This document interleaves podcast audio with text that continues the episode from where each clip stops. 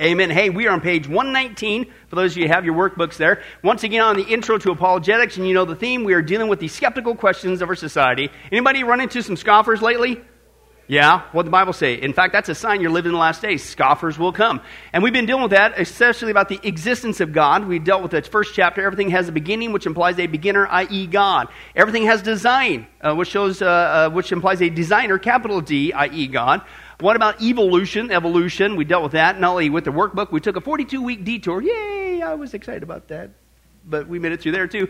And uh, went extensively on that with our witness to creation study. Then, uh, where did this universal moral law come from? Why do people inherently know internally that it's wrong to murder, lie, and etc.? Oh, came from a moral lawgiver, i.e., God. What about the Bible? People attack the Bible, say that's just a book whooped up by man. How do you know it's really true? And, and all that stuff. We dealt with that. What about suffering? They start to attack God's character. If He's so loving and wonderful, then why is there so much evil and suffering in the world? Blah, blah, blah.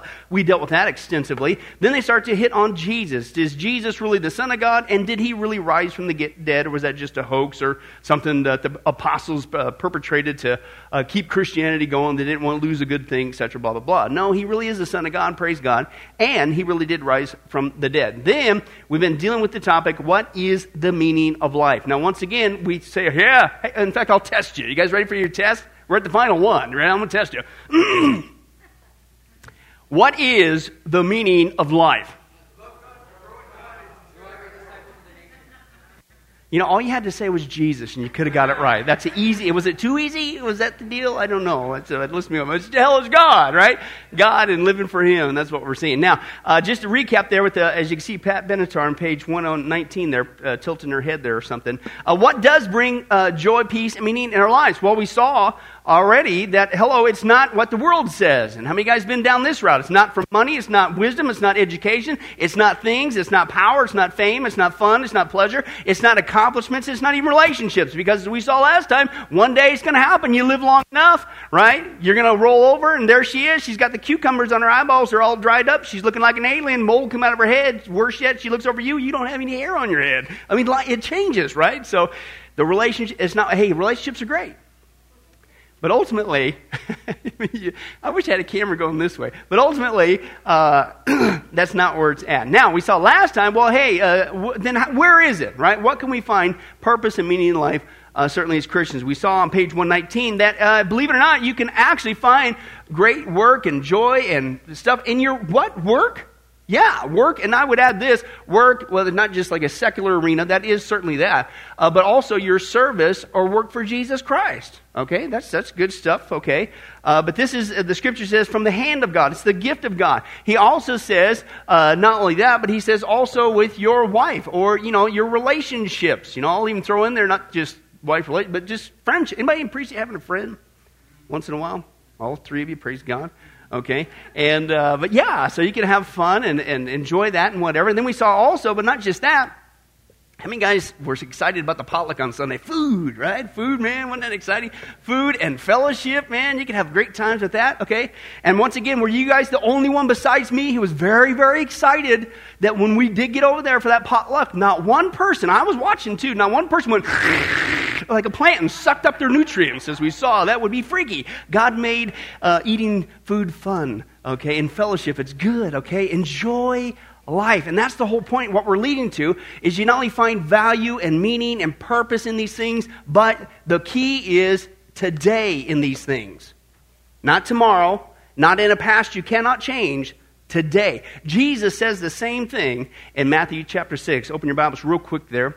Matthew chapter 6. Kind of interesting, God's timing. You don't know this, but Lord willing, Matthew 6, what we're about to read, is one of the major texts for uh, Sunday study. So, uh, kind of interesting that we're going to hit it twice. Maybe God's trying to send us a message or something.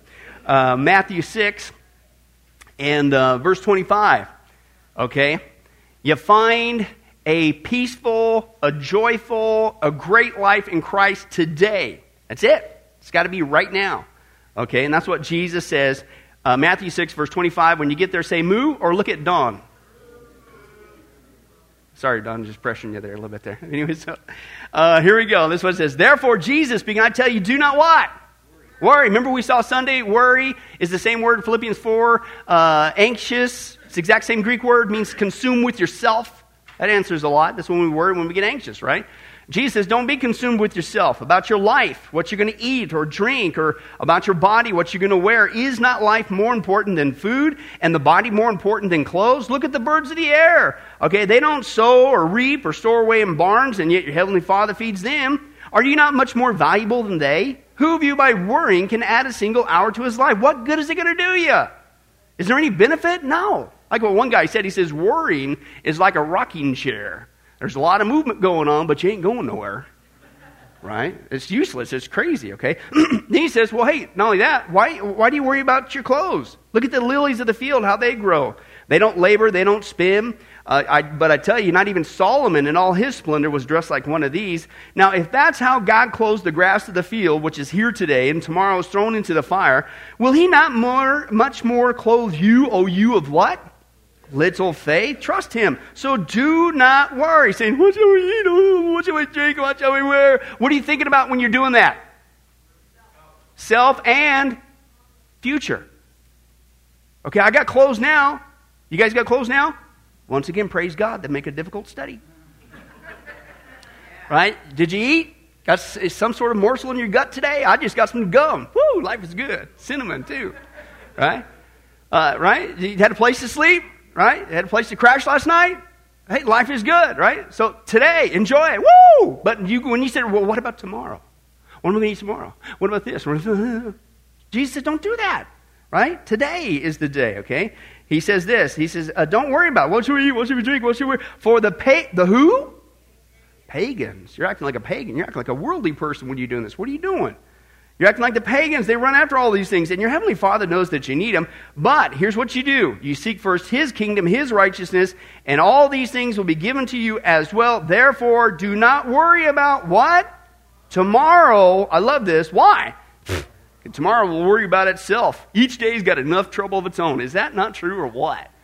I mean, why would you want to go into a past and heap up more on your today when you already got enough to deal with today. And then why would you go in the future and heap up even more on top of that? No wonder today is overwhelming. Right? But this is the key. It's not just we need to seek satisfaction and meaning and fulfillment uh, and joy in our work and service and our life, our relationships, food, fellowship. You need to do it today. Not yesterday, not tomorrow, right now. Right? Is life good right now? Are you here? Right? Hey, praise God. Life is good. And if you get into the habit of moment by moment, every day, each day, what day? Man, this really isn't that bad. And listen, then he throws heaven in on top later. yeah. It gets, it's awesome, right?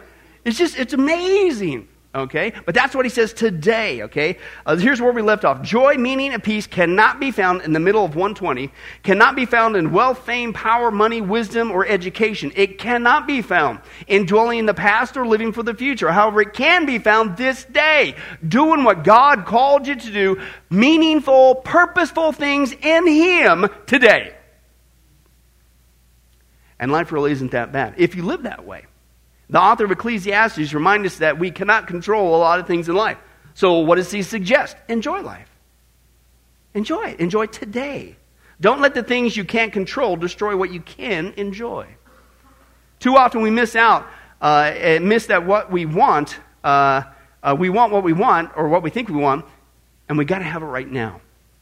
Okay? Uh, life is what's happening while we're busy making other plans. How many guys heard that statement before? Isn't it? And you're missing. You're missing the opportunities before you, right? Um, one of my favorite stories I share. Once in a while, I'll share this. I feel led to at a funeral. I know that sounds kind of macabre, but uh, good time to have people's attention when it thinks about eternity and, and, and things in life. Uh, I, I, never thought, first of all, I'd ever be a Christian, never, let alone be a pastor, especially with my background, right? And, uh, and I certainly never thought I'd ever do a funeral let alone as many funerals as I've done. I lost count. I lost count that first year.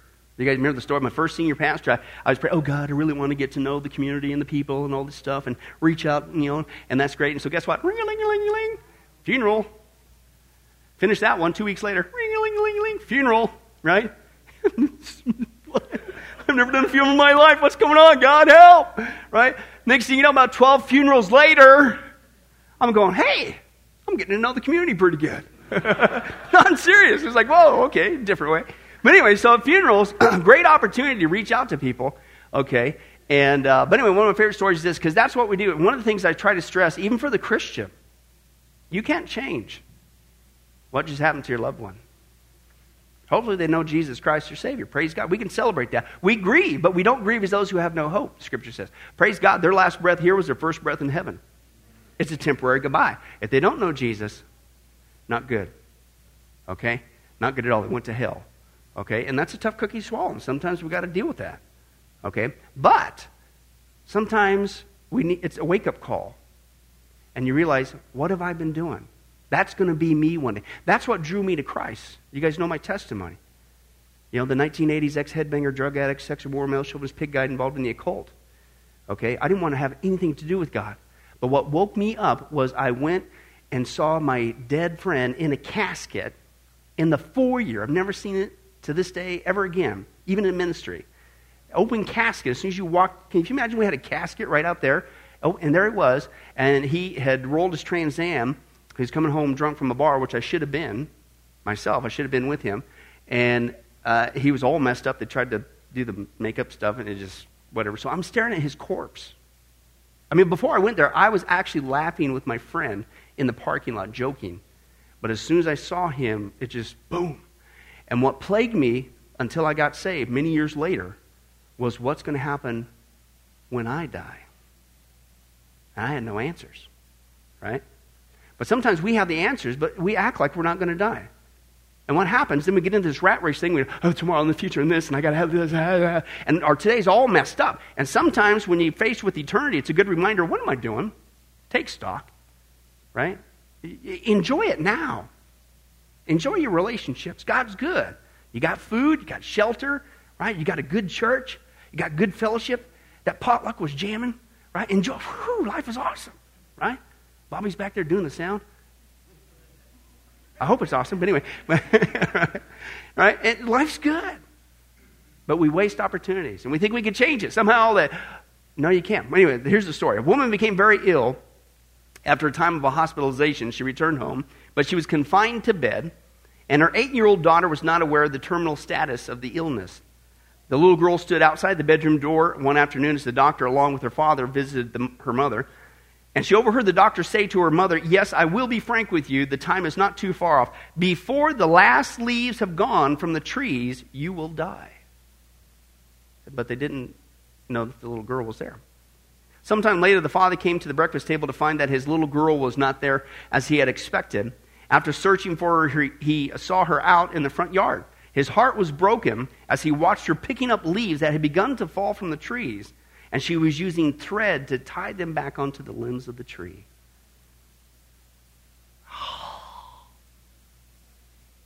How many times do we do that after? It's like, why didn't I enjoy it? I don't know about you, but I hear so many stories. I don't want to learn. You might like enjoying learning things the hard way. Isn't that awesome? Who signed us up for that class? It's like we always have to take that one, right? I don't like that class, right? And so when people give you those nuggets, I, I at least try, at least try to listen a little bit, right? And not learn things the hard way. And one thing I've always had to kids, hey, you better enjoy your kids now, better enjoy your kids now, better enjoy your kids now. They're growing up, better, yeah, right? Because you can't change it. I'm, I'm trying to, I'm busy as all get out, and I always feel bad enough as it is as a dad and not around like I'd like to be and what have you, but oh, trusting God will help us out. But anyway, but I'm trying to enjoy it. I'm trying to enjoy my son being wacky like me, and I'm trying to enjoy my daughter and being the princess and the girly girl and all that's you know where they're at. I'm just I'm trying to enjoy it because I've done so many funerals with so many people, and they're trying to put those leaves back on, and it's too late. I remember one one guy that was dying in New York when I was pastoring there. Man, was that a gut wrencher, right? He was literally dying hours away and so I went in there and uh, prayed with him and stuff. And he said uh, he was right with the Lord. He was ready to go. But he had recently gotten saved. But man, he was really estranged from his kids. And he had he'd done bad things. He wasn't a good dad, things of that nature. But he was wanting to own up to it. He was wanting to make amends with his kids. He knew he was getting ready to die. So he asked me if I would go out there because his kids were in the waiting room. They weren't in there seeing him. They're out in the waiting room. And he asked me if I would go talk to him and see if he'd come in so he could make peace with his kids before he passed away. I went out there, and every single one of his kids said, absolutely not. They were so stinking mad. I said, But listen, you don't get this, man. Your dad is admitting he was wrong. Your dad admitted that he's making a mistake. He wants, he wants to say, I'm sorry. He wants to say, I love you. Would you please forgive him? I mean, this is your golden opportunity. What? Absolutely not. And that was their way of getting back. And I, I got a little incensed. Means I was a little upset.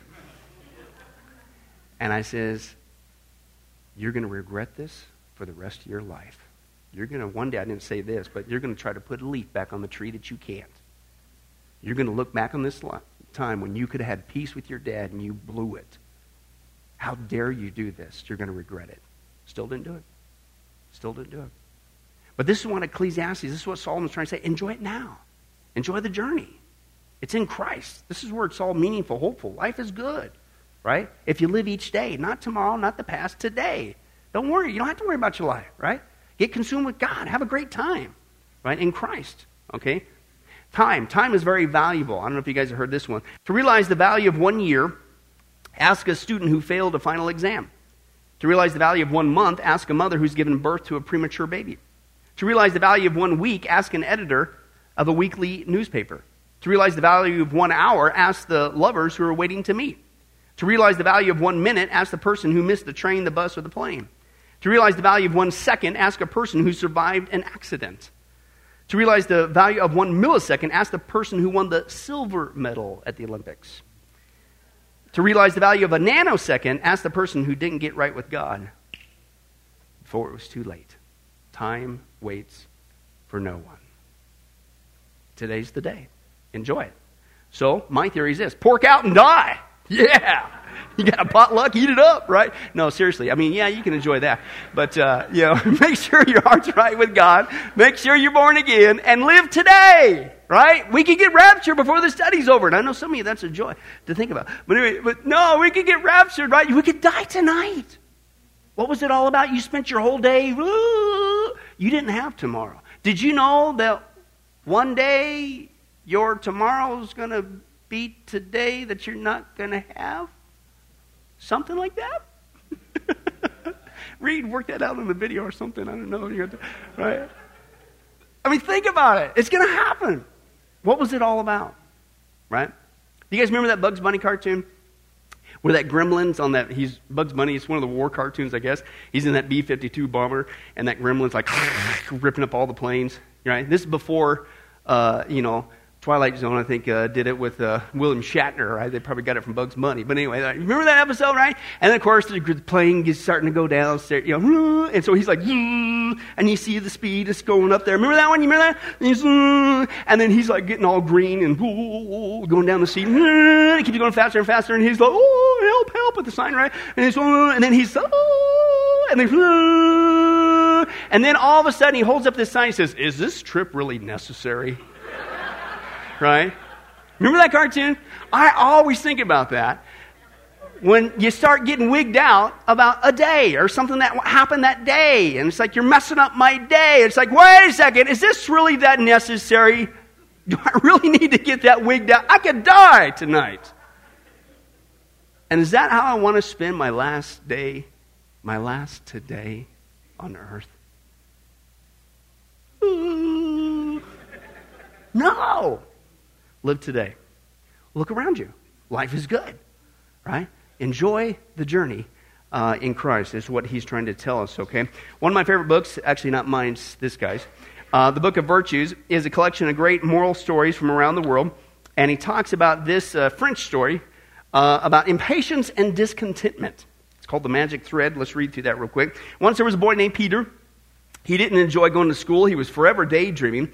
And the teacher would say to him, Peter, what are you dreaming about this time? And he replied, I'm thinking about what I will be when I grow up. And the teacher said, Well, be patient. There's plenty of time for that. Being grown up isn't all that fun, you know. Anybody concur? Again, cucumbers, no hair. It's going to happen. Uh, Peter, I found out it's hard to enjoy, or Peter found out, uh, uh, found it hard to enjoy whatever he was doing at the moment and was always hankering for the next thing. In the winter, he longed for the summer. In the summer, he looked forward to the winter and skating and sledding and, and things of that nature. He was never content. Well, one day, he was walking through the woods and he sat down by a tree. He was dreaming about the future, of course, and he fell asleep.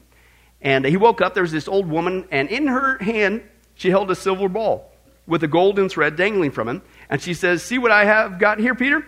And she offered him, and he says, What's this? And she said, This is your life thread.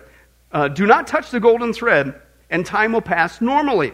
But if you wish time to pass more quickly, give the thread a pull, and an hour will pass by just like a second. Uh, but I warn you, once the thread has been pulled out, it cannot be pushed back in again. This ball is for you if you want it. And of course, what's he say? Give it to me, give it to me. Right? So he put it in his pocket. Well, the following day at school, he started to get bored with the lesson, and he thought if only it was time to go home. And then he decided, hey, wait a second. He pulled the string. And just like that, he was home, and he was overjoyed. He said, man, this is great. How easy life's going to be now. And from that day forth, he began to pull the thread just a little, just a little, every day. Well, one day it occurred to him that uh, if he gave it a harder tug, school would be over altogether. Okay? And uh, so that's what he did that night. The next morning he woke and he found himself a trained carpenter in the town. And he loved his new life. But sometimes payday seemed so far away, so guess what? He pulled the thread a little each week. Well, during that time, Peter met a girl and he just couldn't wait to marry her. So one night, guess what? He pulled the string, right? And when he woke up, it was his wedding day. And on the day of his wedding, everyone, including Peter, was happy. And at the wedding feast, he glanced over at his mother and he noticed for the first time how gray her hair was. Peter, he felt a pang of guilt that he pulled on that thread so often. Okay. And, but several months later, his new wife announced that she was going to have a child. And he was overjoyed. He could hardly wait. So, you know what happened? He pulled the string, and there was a beautiful child. Now, when the child was born, he felt that he could uh, never want for anything again. But sometimes the child was ill or cried through the sleepless night or went for a year and a half because she had colic and I just couldn't get no sleep. I'm sorry, I had a flashback with Rebecca. oh man, was that rough, Reed? It was like a year and a half, man. We had like a two week respite, man, and we tried every home remedy you could think of, right? And it was like, okay, it's gone. And then her teeth started coming in. We had to take shifts. I'm not kidding you. In, anyway, let's move on. Uh, I, I, wish I had that string. No, no, don't. So, eh, right, so, so Peter would give the thread a little tug, right? And, and the baby was, you know, well and happy again, right? But then hard times came and business was bad and Peter's family grew and he found himself dissatisfied and discontent. And it seemed as soon as man, one trouble was solved, another one seemed to grow in its place. And so one day he thought, how much easier life would be if all of his children were grown up and they all had careers of their own. So he gave the thread a mighty tug. Well, the following day, Peter woke up. He looked in the mirror. His hair was almost white. He looked at his wife, and she was old and very ill. His parents were now gone, and he felt sad and guilty. So sad and guilty, they decided to go for a walk in the forest to think things over. He noticed on his walk that all the trees had grown up, and it was hard to even find the path. And uh, his old and uh, he was old, and his bones were weak. And he sat down by a tree and fell asleep. And he awoke to someone calling his name. Wake up, Peter! You'll be late for school. You were sleeping like the dead. When he woke, his youthful mother was bending over him, shaking him gently. And as Peter walked to school that morning, he noticed what a bright spring morning it was. He was enjoying the day today. It was the kind of morning he felt good to be alive. One person said this I used to be dying to get out of college. Then I was dying to get married. Then I was dying to get a good job. Then I was dying to get a promotion. Then I was dying to get the kids out to college. Then I was dying to retire. Now I'm dying and I realize I forgot to live enjoy now. It's going to happen. Now, over here, this must be the young whippersnapper section. Let's give it up for these folks over here. I don't know what it is. That's the whippersnapper wing of Sunrise Baptist Church. The rest of us mature people, right? This is for you because you guys are, oh, yeah, yeah, enjoy today or whatever. Sorry, I'm being pessimistic with you guys, but I've been there, right? You think, ah, you know, you think your youth is going to last forever, don't you? Right? Right? You ever see those guys, they're pumping iron, working out, and whatever, and you're going, yeah, you just wait. You're going to get wings like the rest of us, right? Yeah, it's going to happen. And then you actually rejoice when you see them bearing wings. Anyway, let's move on. Uh, it's going to happen, right? Enjoy today. You got youthfulness? Man, enjoy it. Woo! You can stay up late at night and somehow pull it off, go to work. Hey, enjoy it, right? You can pound down 18 plates at the buffet, Ken. Enjoy it, apparently. You're still breathing. This is amazing, right? Okay, because one day, you can't put the leaves back on the tree. You can't put the thread back in the thing. Your body's going to change. Life's going to change, and you can't get it back. Enjoy now. Because here's what's coming. Let me encourage you. Uh, one morning, you're going to wake up and realize that the twinkle in your eye is merely a reflection from the sun in your bifocals. Your wild oats have uh, turned into prunes and all bran. In fact, you start dreaming about prunes. Ugh. Uh, one day your knees might buckle, but uh, your belt won't. And your idea of weightlifting is just standing up. Uh, your happy hour has now become a nap, and your night out on, uh, out, on the town is sitting out on the patio. And your address book now contains mostly names that start with doctor. Okay? Men, check it out. Uh, one day your ears are going to have more hair than what's on your head. Uh, and you're going to have a party, but your neighbors don't even realize it. Okay? And uh, in fact, they call you at 9 o'clock and say, Excuse me, did I wake you up? Uh, but anyway, uh, in fact, one day you're going to realize that that little old gray haired lady you just helped across the street, now that was your wife. Okay? Hey, I got to encourage them. I'm sorry. Uh, one morning you're going to wake up and go to the breakfast table and you're going to hear snap, crackle, and pop and realize you're not eating cereal. Okay? Uh, one night you're going to go to bed realize that you and your teeth don't sleep together anymore right? You bit into that steak and they stayed there. Whew, right? Uh, one day you're going to wake up and you're going to really look like your driver's license picture. Uh, you're going to sit in that rocking chair. You can't even get it going, right? Uh, you're going to look for your glasses for a half hour, realize they're on your head the whole time. Uh, but the ultimate sign that uh, you're getting more mature, you shouldn't. You're going to bend over one day. Get this, man. You ready, kid? You're going to bend over to straighten out the wrinkles in your socks and realize you ain't wearing socks. Makes you want to wash your hands just saying that, doesn't it? okay, it's going to happen. But guess what? It's too late, isn't it? And you look back, I've done I dealt with this so many times with so many people. Why didn't I? I should have. I call it the woulda, shoulda, couldas. If only I could have. I should have. Why did? It's too late. Now, a lot of us typically already have at this point, even whatever age, some regret anyway that we should have done something differently. We should, hey, listen, then at least listen. You can't change the past, but you can learn from it. So learn the lesson, move on today. So, however many days you got left, be it one, be it a thousand, be it whatever, live it today.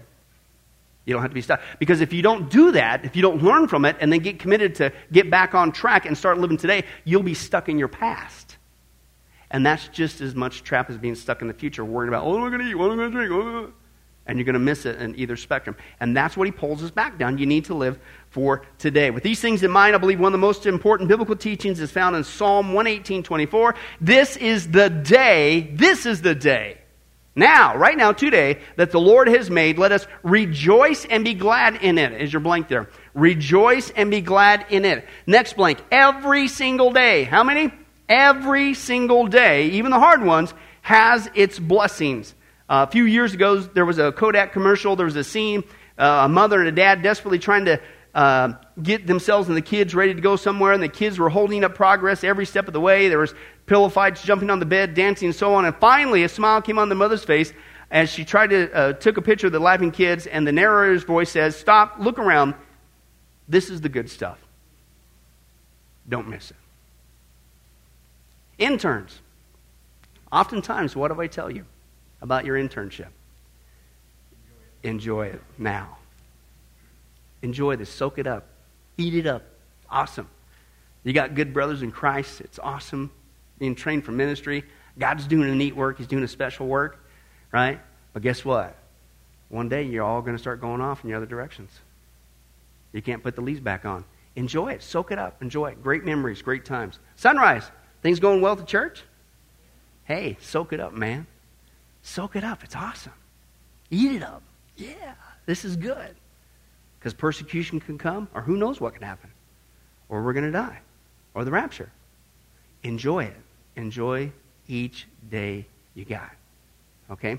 Is what he's talking about there. All right, top of the next page. Ecclesiastes ends with this conclusion. He's, uh, here says the teacher, here's the meaning of life. Here boils it down to it. Don't get this one wrong on the test.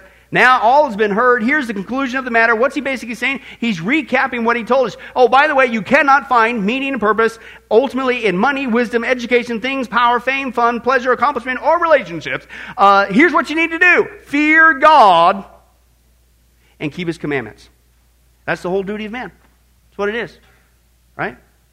Wake up every day. It's all about Jesus Christ. I'm living for him, serving him today life is good. And we haven't got to heaven yet.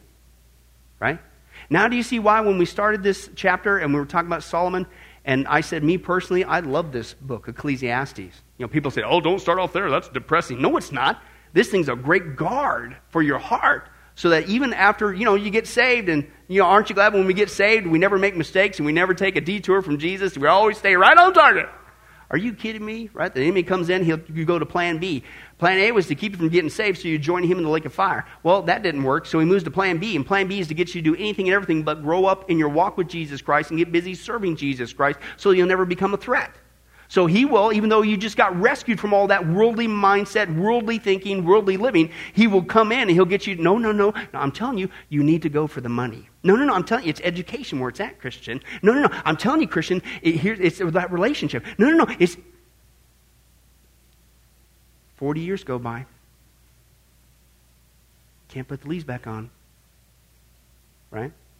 Real quick, uh, every, when, when I went to Bible college, at the place where I went to, every semester, we would always have new students, right? And uh, every semester, th- this was our routine. And you had to stand up, uh, state your name, and uh, what church you go to, and why you're here, right?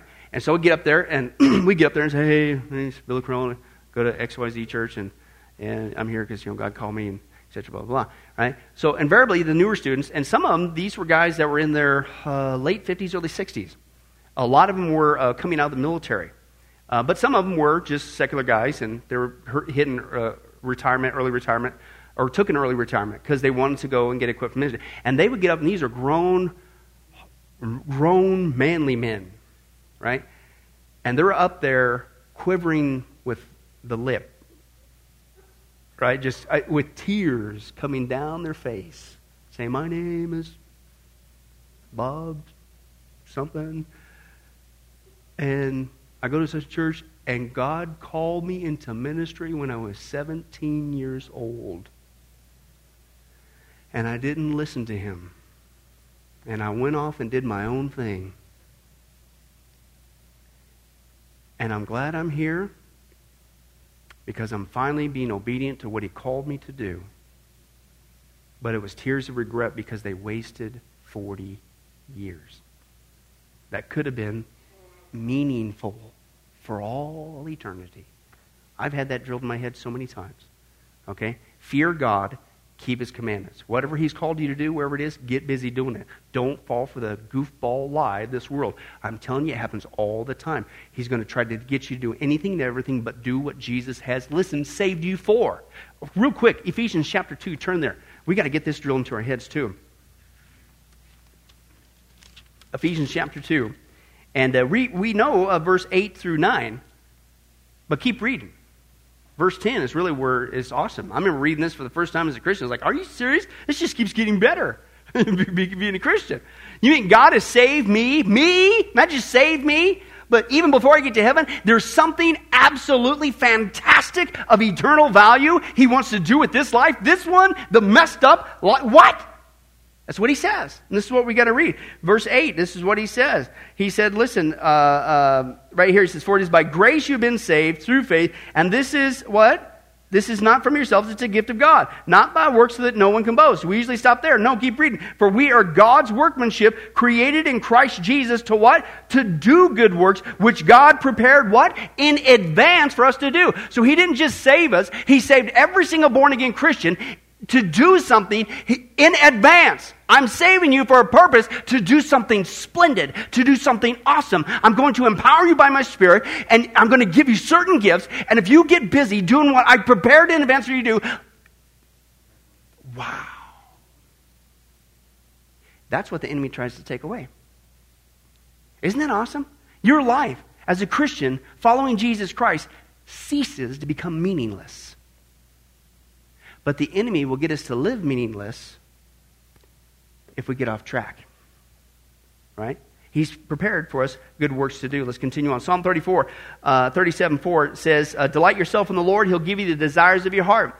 Ecclesiastes remind us that we will never find ultimate meaning in life under the sun. The book drives home the conclusion uh, that to find meaning, joy, peace in life, we must look outside of ourselves uh, and search for answers beyond the sun. Perhaps we are not content and happy because we're not supposed to be. Have you ever considered that God has designed, is your blank there, God has designed us to be empty, frustrated, and discontent without Him? Not that that's His doing necessarily, but we are separated from Him, and guess what? That's a clue that something's missing. And that's also what he says God has set eternity in the hearts of men so that they might uh, uh, seek him out. Okay? We were meant for something more than life under the sun. We were created to live forever in heaven, not in this fallen world. Uh, Alister McGrath, he says, Many have found that the awesome sight of the star studded heavens evoke a sense of wonder and awareness of transcendence that's charged with spiritual significance, yet the distant shimmering of stars does not itself create the sense of longing. It merely exposes what's already there. Remember, I told you guys, me growing up in the Midwest, I'm out there, you know, there's no light pollution out in Stickville, USA okay, where they now raise buffalo. I mean, you get a really cool light show. But even as a non Christian, I'm looking up at the sky and I'm going, wow, there's got to be more to life. It just, but, but so that, that life isn't in the stars. It, it, so what he says, it exposes there's an emptiness, right? Is what he says there. Uh, they're the catalyst for our spiritual insights, revealing our emptiness, compelling us to ask whether and how this void might be filled. Might our true origins and destiny somehow lie beyond the stars? Uh, might there be, uh, not be a homeland from which we are presently exiled and to which we secretly long to return? Might not our accumulation of discontentment and disillusionment with our present existence be a pointer to another land where our true destiny lies and which is able to make its presence felt now in this haunting way? Suppose that this is not where we are meant to be, but a better land is at hand. We don't belong here. We have somehow lost our way. Would not this make our present existence both strange and splendid? Strange because it's not where our true destiny lies, but splendid because it points ahead to where the real hope might be found. The beauty of the night skies or the glorious sunset are important pointers uh, to the origins and ultimate fulfillment of our heart's deepest desires. But if we mistake the signpost for what is signposted, we will attach our hopes and longings to lesser goals, which cannot finally quench our thirst for meaning. Right? All of this is supposed to illuminate hey, listen, there's something wrong. There's something missing. And it cannot be found in this world. It's outside this world. But what does the enemy do? The little g of this world. He, no, no, it's this in the world. It's no, it's that thing in the world. No, it's this thing in the world. And you will always be frustrated.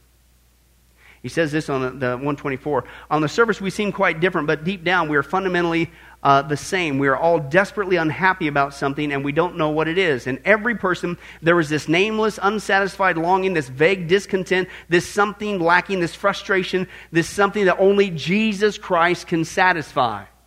Right? And this is what, when I'm uh, uh, sharing with a non Christian, whatever, listen, I've been there, so I know the game. Right? This is the game. What was it, what did he say? You cannot find meaning in life. Everybody is born cut off from God. We are all born sinners. Surely I was sinful from birth, David says, right? We are born DOA on arrival spiritually. We are cut off from God. So we are born and we grow up with this something's missing, something's gone. There's a void in my heart. We, I, uh, and we're searching, and that's the game that we all play. We all act like we all got it together, right? And so we go down that route. We start looking for that, fill that hole in the heart with the money or the wisdom or the education, the degrees, and the relationship and the pleasure, and it can't work. It's trying to put a square peg into a round hole, and we're frustrated. And we're so stinking frustrated because everywhere we go in the media, the educational system, everywhere, our parents, our peers, whoever says, This is what you got to do. This is what it's all about. This is what life's all about. And you're playing the game, you wear this mask, and you act like you got it all together, and it's so stinking empty. And everybody has their masks. You run into the person Oh, I don't need God. I'm perfectly fine. Life is great. Yeah, maybe they do have a lot of money. But I look beyond that because I know money doesn't satisfy. Been there. Oh, life is great. I don't need Jesus. What are you talking about? I've got it all together.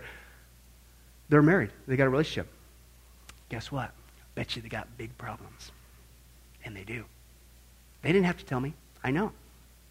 Because life apart from Jesus is horrid. Right? Oh, you got it all together? Yeah, you've got this fame, power, prestige. Maybe you're a Hollywood elite, whatever. I don't care. I was witnessing to this actress, one of the trips when I was in New York. And talk about a divine appointment. Was there to talk about a project uh, down in L.A. with some other contacts, and uh, and uh, at first, you know, it'd be kind of intimidating, right? But then it's like, no, why am I here? I'm here. I specifically prayed God that you would give me an opportunity to witness. So I'm going down the going down the, the gospel, man. And we're down there, hey, have you ever told a lie? Ever, I mean, it's just right there. And it's just like brand new information.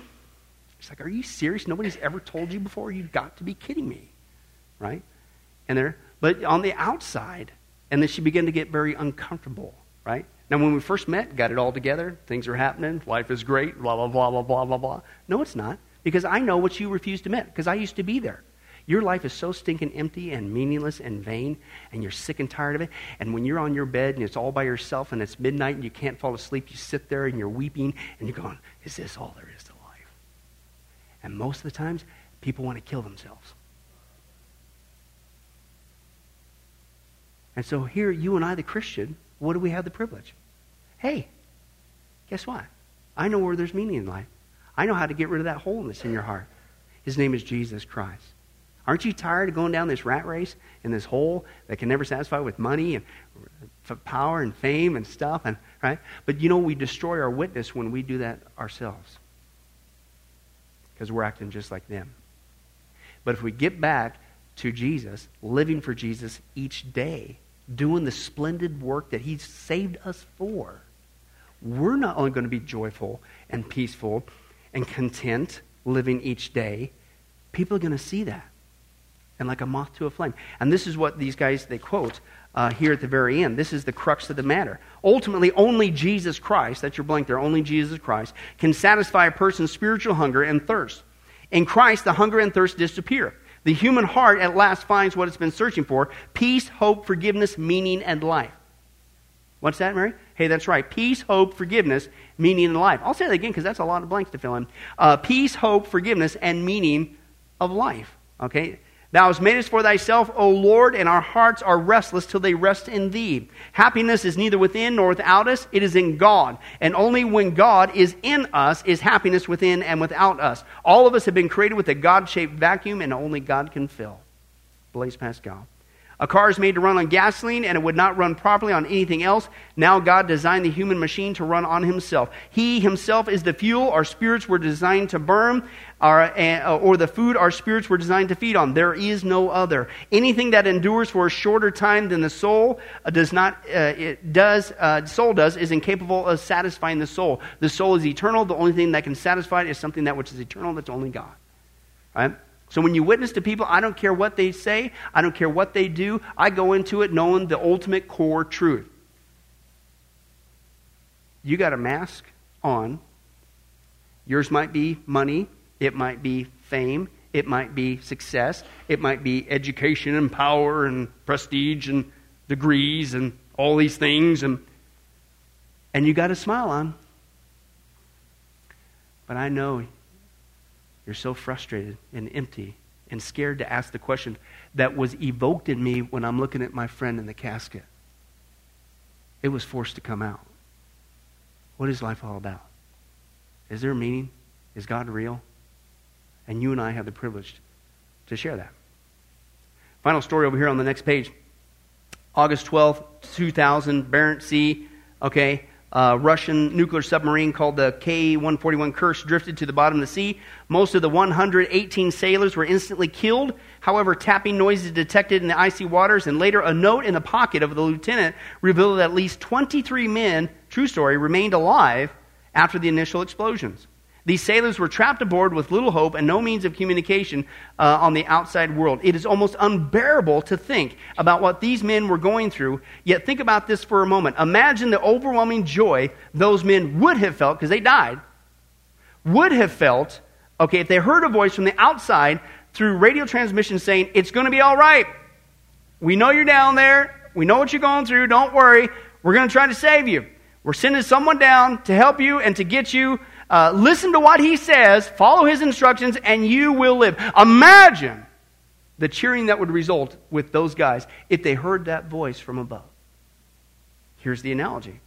Some of the professors today, our friends, our peers, the TV, the media, will try to convince you that our universe is just like that submarine They'll try to convince you that we live in a closed system called the universe and that we're drifting aimlessly through space without meaning or purpose or ultimate destination. They'll tell you that there is no voice out there to speak to us. There's no one to comfort us or help us or guide us. They will con- try to convince you that there is no hope for life outside this system. They'll claim that we are on our own uh, and our few days in this world is all we got. Don't be deceived because God is real and God has spoken.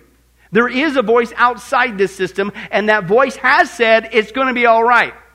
I know you're down there. I know what you're going through. Don't worry. I'm going to save you. I'm going to send my son to help you and get you. Listen to what he says. Follow his instructions, earth, and you will live. That's what we're doing every day, Christian. Why do we go through this study? So I can win that debate with that non Christian. No, so we can become defenders of the faith.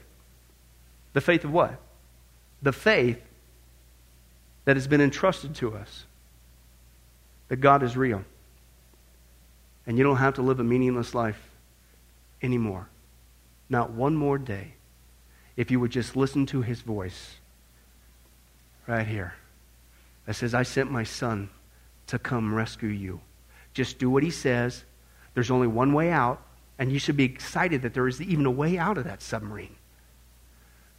It's right there. It's through the cross.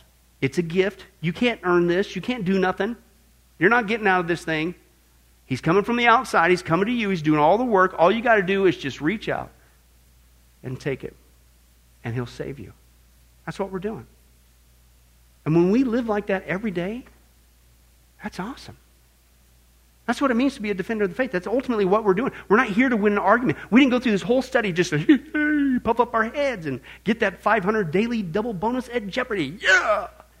I knew who Moses' dog's favorite brand of ice cream was. Moses probably didn't have a dog, and I don't think they had ice cream in the desert. It's to lead people to Jesus so they could stop living those vain and meaningless lives, just like us. Amen? Plus, I'll just share this in closing. It'll also give you a great positive attitude. I think sometimes that's what's missing in the church. Because we're not living for today, we're stuck in a past. Or we're, oh, what about tomorrow? And it shows in our attitude. But when you're living each day for Jesus, man, there is joy. There's a positive attitude. And you think, you know, God's on the throne, man. God's taking care of me. Life is good. He knows what He's doing. Things are positive. Why do you got to be all so glum? Why do you got to be so? Why? And those positive attitudes change. But I really think that you get that positive attitude when you're doing what He says to do each day. Life is good. Nothing to complain about. And it really helps to change your today. I'll close with this. There were two boys who had two totally different outlooks on life. The first one was habitually negative. No matter what it was, he would see the bad in it. However, the second boy was just the opposite. He had this amazing talent of finding good in every single situation. Well, awestruck by the adolescent differences, some psychiatrists decided to test and see if they could get the boys to change their dispositions. So they took the negative boy to Toys R Us after hours so that he could have the whole store to himself. Then the psychiatrist announced that he could have any toy he wanted in the whole store. In fact, he could have as many toys as he wanted in the whole store, yet, surprisingly, the boy just sat there on the floor. Well, thinking they, he may not have heard him clearly, the doctors repeated their instructions that, listen, you can have any toy you want in the store as much as you want. The boy continued to remain still, and finally, one of the experimenters decided to help him get started, so he pointed towards a pair of skates and he says, Here's, here's some skates. Would you like to have these? And the boy goes, Are you crazy? Don't you know that I could fall and break my leg? Another psychiatrist, well, he brought over a bicycle. He just knew that no kid could resist a brand new shiny bike, but the negative boy cried out, Are you trying to kill me? Don't you know how many people get run over by cars while riding bikes? Oh. Second boy, he was taken to a farm. He's the positive one, right? Experimenters thought for sure they had found something that there's no way he's going to be positive about this, right? They put before him uh, a huge two story mound of horse manure. But before they could say anything, the boy charged into the massive pile of dung, and he's digging into it. He's slinging it, man. Manure's going crazy all over the place like a frenzy. Uh, uh, almost, you couldn't hardly even see him from the, the, the, flying debris of manure everywhere. And the psych- psychiatrists, they're amazed, they're shocked, and they, they hurry over to the kid, and they says, what in the world are you doing? Don't you know this is horse manure? And still searching intently, still engaged in digging, the positive boy says, Of course I know that. I says, well, What are you looking for? He says, Well, listen. He's all excited. He says, I figured that with this big of a pile of manure, there must be a pony in here somewhere.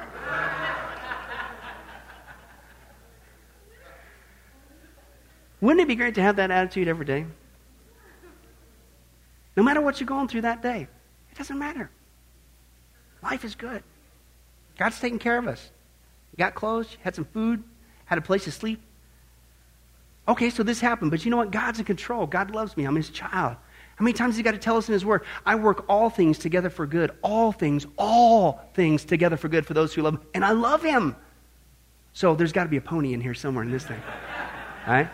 And then you come, it could be 15 minutes later, same day. Here comes another pile of manure. There's got to be a pony, right? And each day, you li- it's, oh. And dare I say, if we live like that, when we share our faith, as defenders of the faith, okay, it's going to be much more positive because we're acting like, you know what? There really is meaning and joy and peace each day with Jesus Christ. If all you got out of this study was just a bunch of factual information, you missed the whole point. It's to get us equipped to live today, to be witnesses for Jesus, to defend the faith, to lead people out of this horrible submarine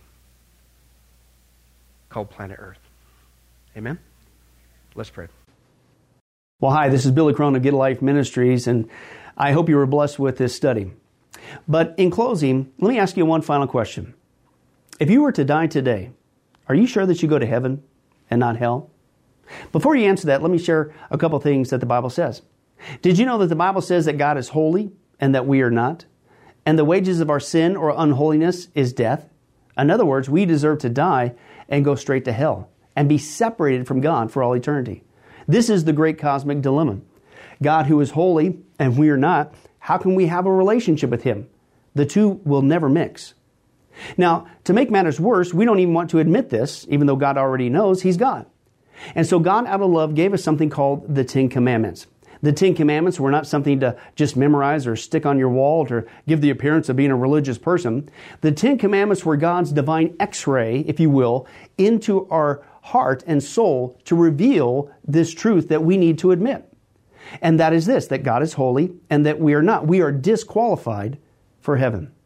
So let's take a look at that divine x ray that God's trying to get us to realize. Uh, the, the Ten Commandments, the, the ninth one says, You shall not bear false witness. That's lying. Okay? How many guys have ever told a lie? Raise your hand. Okay? Well, if you didn't raise your hand, you just did. You just told a lie because we've all done that. Well, that makes us a liar. The, another Ten Commandment says that you shall not steal. Don't ever take anything without permission. How many of you guys uh, have ever done that? Well, you guys already said you're a bunch of liars. All of our hands should have went up on that one if we're being honest. God already knows. Folks, we've all taken something. We've stolen something, right? That makes us a thief. Another Ten Commandments says that you shall not use the Lord's name in vain. He's not just holy, even His name is holy. Hey, folks, let's be honest. If you can believe it, even the name of Jesus Christ uh, has been turned into a common cuss word. Well, the Bible says that's a sin of blasphemy. Now we're a, a blasphemer. The Bible says you shall not commit adultery. And Jesus said, here's his standard. Uh, uh, even if you look at another person with lust in your eye, you committed adultery in your heart. Wow, so now we're an adulterer. The Bible says you shall not murder. And you might think, well, hey, at least I haven't done that one. Really? Again, the Bible says that the sin of hatred, wishing somebody was dead, okay, that, that's the same thing. Uh, it's akin to the sin of murder. It's just you pulled the trigger in your heart, but God sees the heart. Hey, folks, that's just five out of ten. How are you doing? You still think you're going to get to heaven on your own? You still think that you're qualified, that you're holy like God, and you could bridge the gap and have a relationship with Him forever? I don't think so. I mean, what did we just see? You're going to stand before God, and so am I. We all are. And we're going to have to give an account for who we are. Hey, hey God, let me in. Uh, I, am a, I'm a liar. I, am a thief. I'm a blasphemer. I'm an adulterer. I'm a murderer. And the scripture is very clear, folks. Such people as these will not inherit the kingdom of God. We're in trouble. But, folks, here's the good news. The Bible says that if we would just admit that, that's the first step to admit that God is holy, that I'm not, I'm disqualified for heaven, I need a Savior. If we would admit that and then ask for the Savior to save us. That, that's what God was doing with Jesus. God gave us His Son, Jesus Christ. He took the death penalty in our place so that we could be completely forgiven of everything we've ever done and be made holy through Jesus so that we can now have a relationship with God both here and now and forever in heaven. We can become qualified. You, the, the word that the Bible uses is a word called pardon. That God is willing to pardon us of all of our sins and crimes that we've committed against Him and disqualified us, that disqualified us for heaven. right? Uh, and we've actually seen this work in real life. Uh, for instance, uh, there's been people who have committed crimes, gone to court, the gavel's been passed, the judge has said, hey, listen, we all know you're guilty, uh, you even admit you're guilty, and uh, for your crimes, you're going to not just jail, you're going to uh, await in jail to go to the death penalty. And did you know that there actually is a way that somebody could get off of death row? It's called a pardon. The one in the authority, the governor, can grant what's called a pardon for that person's crimes, and they literally can go free.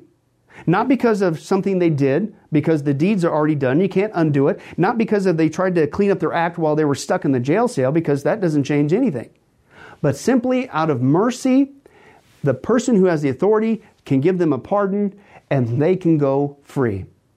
And did you know it's actually on historical record that there have been people who have been granted a pardon from the death penalty and they've refused to take it.